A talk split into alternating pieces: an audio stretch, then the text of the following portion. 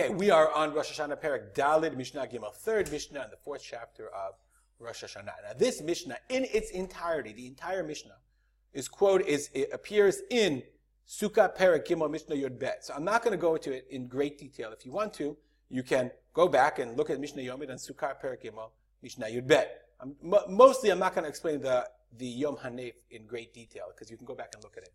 Maybe I'll put a I'll put a link on the YouTube uh, in the YouTube description to that Mishnah. The Mishnah says the following: Because we're talking about things that happened in the Beit Hamikdash that changed when it was destroyed, and Takanot of Rabbi Yochanan ben Zakkai. So therefore, and that we learned in Mishnah Aleph. So therefore, our Mishnah tells us something different as well.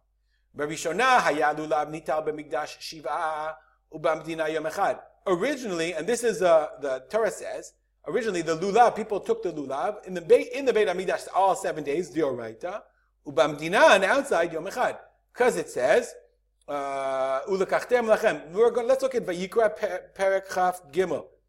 Vayikra Perek Chaf Gimel. It says ulekachtem lachem bayom harishon. Let's find it inside Leviticus 23. Okay, we'll go down towards the bottom.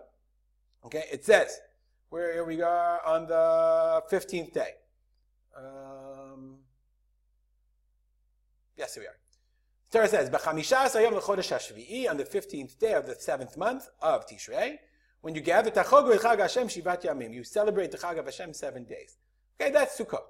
Ulekachtem lachem bayom harishon, pre eitz hadar kapot marim va'anaf eitz avot va'arvei nachal. You should take for yourselves on the first day pre eitz hadar, the fruit of a beautiful tree, the etrog, kapot marim, this lulav, anaf eitz avot, that's hadassim, arvei nachal, aravot.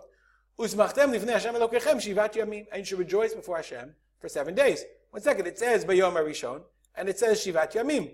How do you do it? One day or seven days? So the answer Chazal came up with is on Yom Arishon in Gvulin, the first day, everyone has to take the Arba Minim, the four species. Seven days is Lifnei Hashem Elokechem, if you're before Hashem in the Beit HaMikdash, that's seven days. And that's what the Mishnah says. Originally, Bamikdash, Shiva, seven days in the Beit HaMikdash, Ubamdina Yom Echad, based on the Pasuk.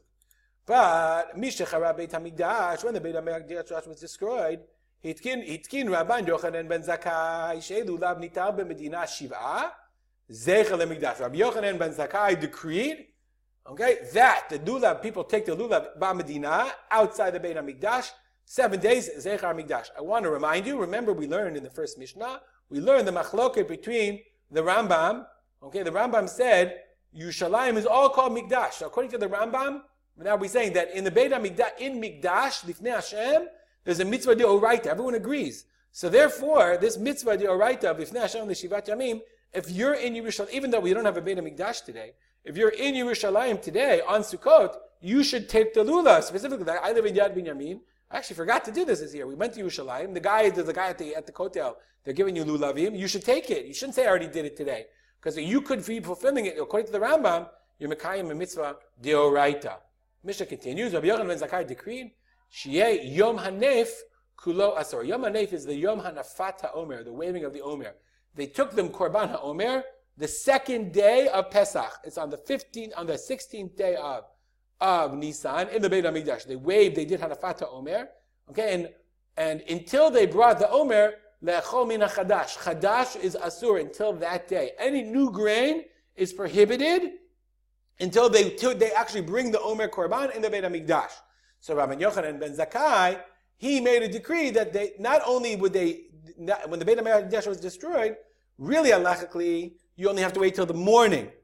But he said, no, the whole Yom HaNef was Kulo Asur. Why?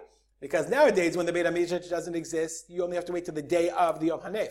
But he says, what happens if Next year, you can look at the inside. I'm gonna in the other in Sukkah and the Mishnah. I did this whole thing in depth, but you can look at the inside. What happens if the Beit Hamikdash just is built this year? And people say, well, last year we ate chadashim early in the morning, but once the Beit Hamikdash is built, you can't eat the chadash until they actually do the korban haomer, until they wave the korban haomer, so people would make that mistake. And I said, I said over there, and I always like to say, I love this gzeira because the gzeira is like, well, what happens? We're the build the Beit Hamikdash next year and halavai, and people are going to eat chadash be isur it takes into account two things. One, he assumes the Beit HaMikdash is going to be built. So we have to make rules in order to make sure the Beit HaMikdash, uh, we have to make sure God, you know, if the Beit HaMikdash built, is built right away, people aren't going to be aware. And the second thing is, how many people are aware that they're eating Chadash or not eating Chadash? Here in Israel, nobody nobody eats chadash because the grain is all, all grain because of the rabbanut rashit. And in Chutzlar, the vast majority of people eat chadash. They don't even think about it. They don't know what's chadash and what's not, which is a problem in and of itself. That's an entirely different discussion. Okay, if you want more, look up our Mishnah Yomit on Sukkah Perik Yud Gimel Mishnah Yud Mishnah Yud Bet. We will stop here. I'll mention as I've begun doing the Mishnah Yomit website, mishnah.co, where you can find all these Mishnayot, even in calendar formats. You can go to the calendar, you can bookmark the site, you can say, oh, this is my Mishnah for today. Okay, the Mishnah for today is whatever the day is. Okay, oh, it's already up. Or, and we'll dedicate our learning, and we'll dedicate our learning to the memory of my father, Rav Simcha ben Yitzchak Kalman. Have a great day.